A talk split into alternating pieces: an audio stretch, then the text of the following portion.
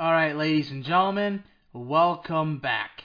Ringside Chaos, the greatest pro wrestling podcast in the history of the world, the pro wrestling discussion segment of the Bear of Texas podcast, and Pain Train Pipe Bomb Productions.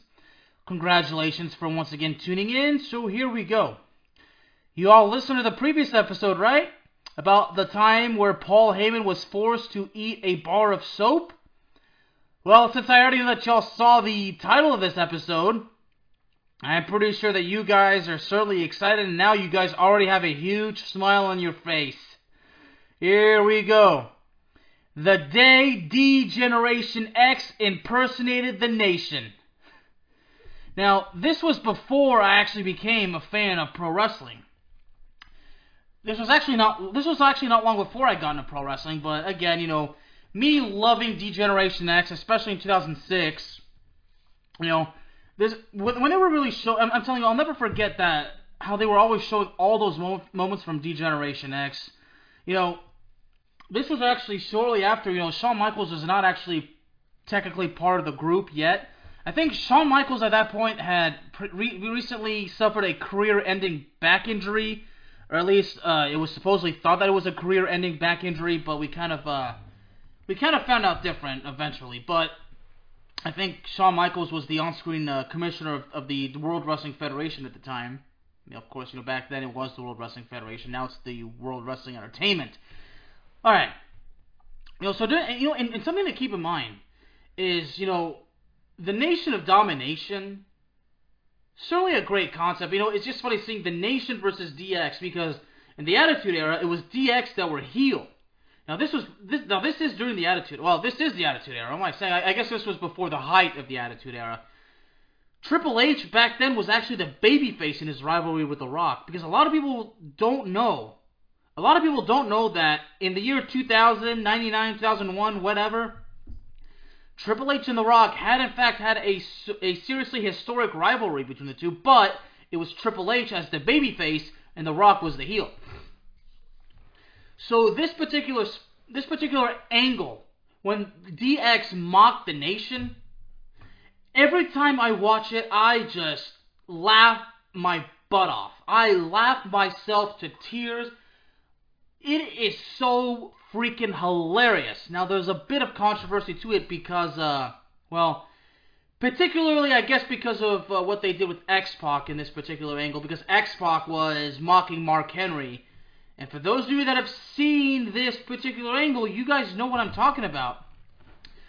From what I understand, you can't even go on Peacock and actually find this particular angle. From what I understand, WWE actually removed it, from, removed the, removed it out of the footage. I mean, I, I, I guess I understand why, but still, the whole thing is hilarious. It is. Not one person I've ever spoken to is offended by it. Every wrestling fan that I know that happens to be black, none of them are offended by it. They all find it hilarious. But just like me, they understand why WB had to take it off. They understand why because of the pressure, because of everything going on and how it is in today's society. So this was actually kind of a building port towards uh, the 1998 um, SummerSlam. I almost said Survivor Series, but SummerSlam this was basically kind of the this was just around the time you know the nation began to fall because The Rock was actually close to starting another brief face turn. And I do say brief because when the Nation of Domination was no more, except think at the time they were just known as the Nation. I guess the domination part was taken out of the name. The Nation after SummerSlam, they basically towards the end of 1998, they they really showed signs signs of just uh, of collapse, and they eventually did. The Rock would branch out on his own, and again, he, he briefly turned face and then became heel once again in the 1998 Survivor Series when he won the WWF title in a similar fashion towards the Montreal Screwjob the year before. So, so The Rock would basically turn heel and become the corporate champion. Alright.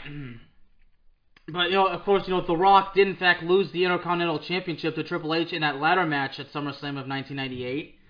But you know, Triple H actually had suffered an injury, I think, during that time, so uh, it was rather unfortunate. So I think after that, basically Triple H was off TV because he had to suffer, he had to uh, undergo knee surgery. But you know, as I remember the show, you know, um, the, of course the main the main event of, of that of that show was Stone Cold Steve Austin retaining the WWF Championship against The Undertaker. Triple H versus The Rock in the in the ladder match was actually the semi-main event. So, you know, you, you look at you know you look at the, the Brown card. You know, D'Lo Brown, uh, you know, actually reta- retained the European Championship. You know, by winning by disqual- by uh, disqualification. So, you know, so it was yeah. So obviously, you know, some of the guys from the from the nation um, definitely competed that night. So the one particular one particular spot, I'm telling you. At first, you know, when they're coming out, you know, Jim Ross ex- ex- expresses his confusion because they were expecting the nation. I mean, they did technically get the nation. You see Triple H the way. you know, I. Sh- you know, when I saw this thing for the first time, I shouldn't say I'm surprised because I'll never forget in 2006 when Triple H and Shawn Michaels impersonated the McMahons.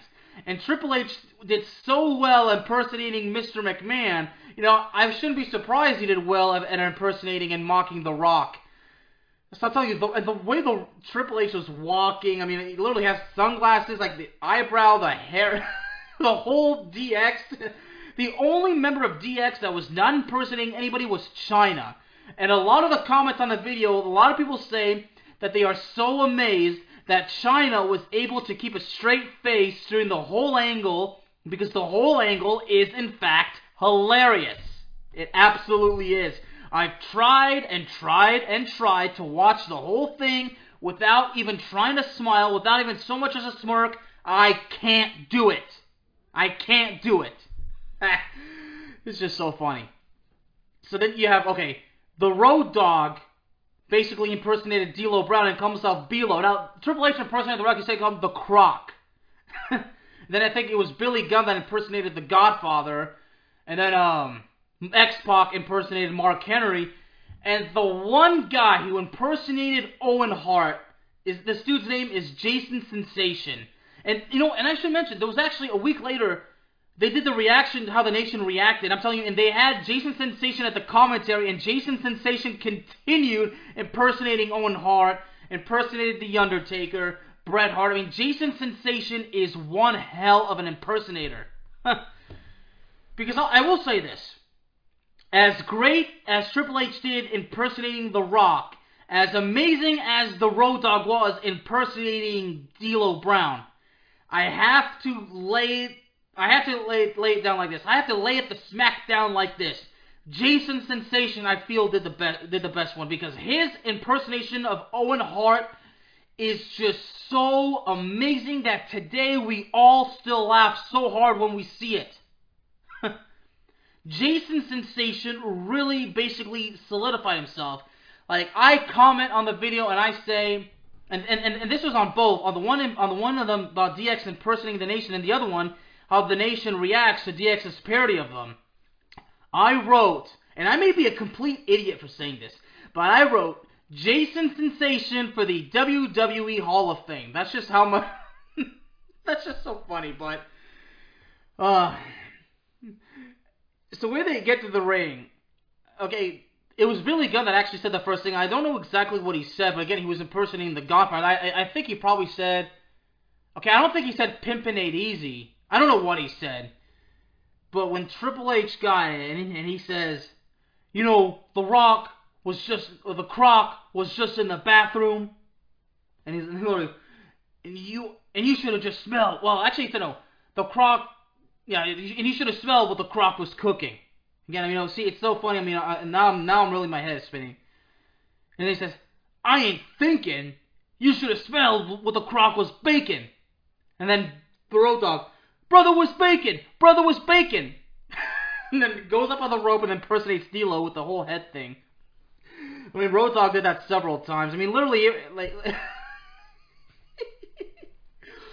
and then, then sorry.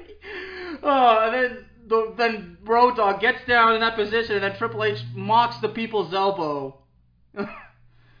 oh God. And.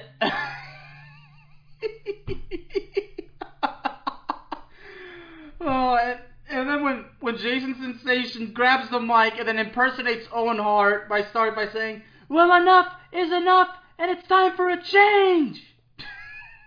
You know that, that that nose thing that he put. I mean, I would not. I would not be surprised if Owen Hart was laughing his butt off seeing that. I mean, this guy impersonating him. I mean, Owen Hart had a great sense of humor. You know, just a great, gentle, amazing human being with with an amazing sense of humor.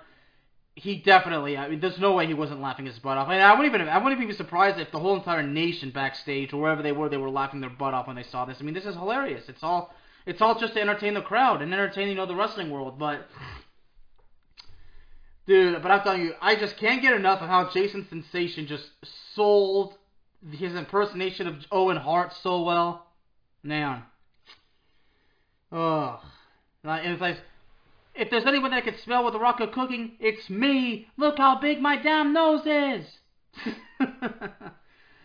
oh, God. Man.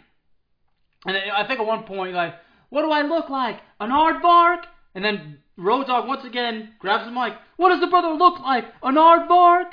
And then literally back on the back on the apron on the top rope, impersonating D'Lo Brown with a whole with a whole head shake. Hmm.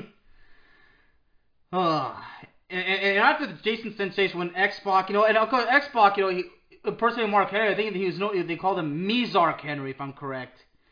And he starts off by saying, "Hey, hey, hey, Rock." so basically, that's just let's just take it to a whole new level, making fun of Mark Henry. So basically, kind of putting the little fat Albert thing right there. Says, I don't know what you're cooking. Smells like bleep. But you know what? I'm going to go eat some anyway. uh, oh man. and then, you know, Triple H says, Mark Henry, I know you're the world's strongest man, and The Rock's got a hell of a body himself, but I just gotta know how you managed to get your pecs to stretch all the way up to your back. Road, I mean, I'm telling you, and then Road, and then this time they, they, they, they did even better. So Dogg all of a sudden goes, well, the brother wants to know, and then Triple H interrupts, says, shut up! and then Road Dogg sells it, and then back on the apron, impersonates D'Lo. I mean, DX just simply did what DX does. Oh, man and then you know, and this was this really was actually built. Uh, th- this was really the build up, you know, to SummerSlam, and I'm telling you that that that, that whole segment just man, you know, it was uh, and remember that you know that that finds it so funny, you know, because you know it, it really is so. But but then again, you know, keep in mind, you know, not long after that, I mean, the na- the nation again, you know, eventually went went downhill, and you know, I think you know when when the nation dropped, I think you know D'Lo Brown and Mark Henry were still a tag team until um, and then and then, and then I think um, it was like I, I think they split when Mark Henry turned on uh, on D'Lo Brown, if, if I'm correct. So.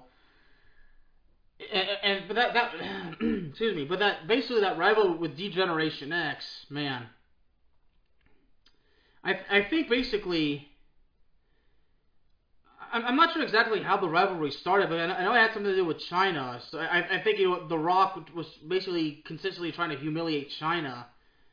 So, so, so of course, you know, we all know again, you know, it, it built up to the point where you know X Pac and D'Lo Brown were, were feuding over the European Championship, and then of course The Rock went on went on to lose the Intercontinental title to Triple H at the ladder match in 1998. So and then you know there was actually a show at the at the Over the Edge in your house um, in uh, that summer as well. DX actually worked a match with the Nation in a six man tag, and the Nation got the win. So, so DX versus the Nation is definitely a great rivalry from the early start of the Attitude Era. You know, and then because you know eventually you know you have the Rock, the Rock's group feuding with Triple H's group, but who who the face and who the heel is is reversed. Because eventually it led to one of the biggest rivalries in not only the Attitude Era, but in pro wrestling between Triple H and The Rock, and Triple H being the top heel while Triple while The Rock being the top babyface. So, so that that's where it really started. I mean, The Rock and Triple H, the rivalry started off long before, long before they were the, the top guys in the WWF. I mean, it started out in 1998 when they were both leading their respective groups. So it was a it was a great way to start the rivalry between The Rock and Triple H and so many moments right there, but right now, honestly, I just cannot. Again, I'm just having, you know.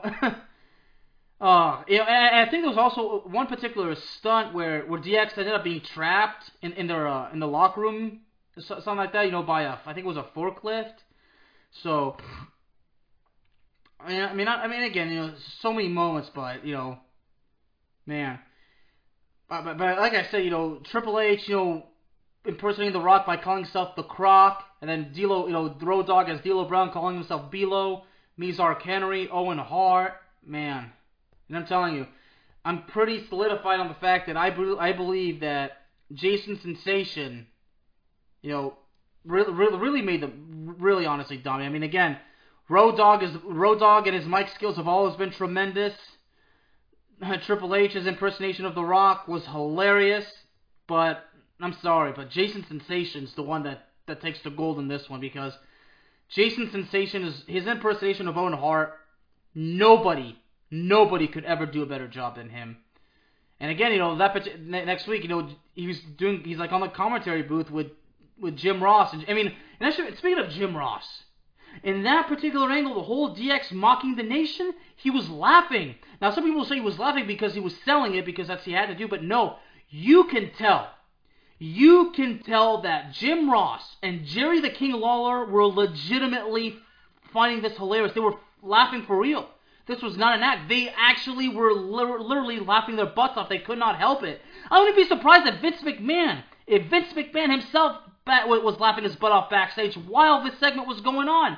And not only Vince, but I would imagine Bruce Prichard, all the producers, the creative, whatever, everybody back there was probably laughing that was laughing so hard at this, including Vince McMahon.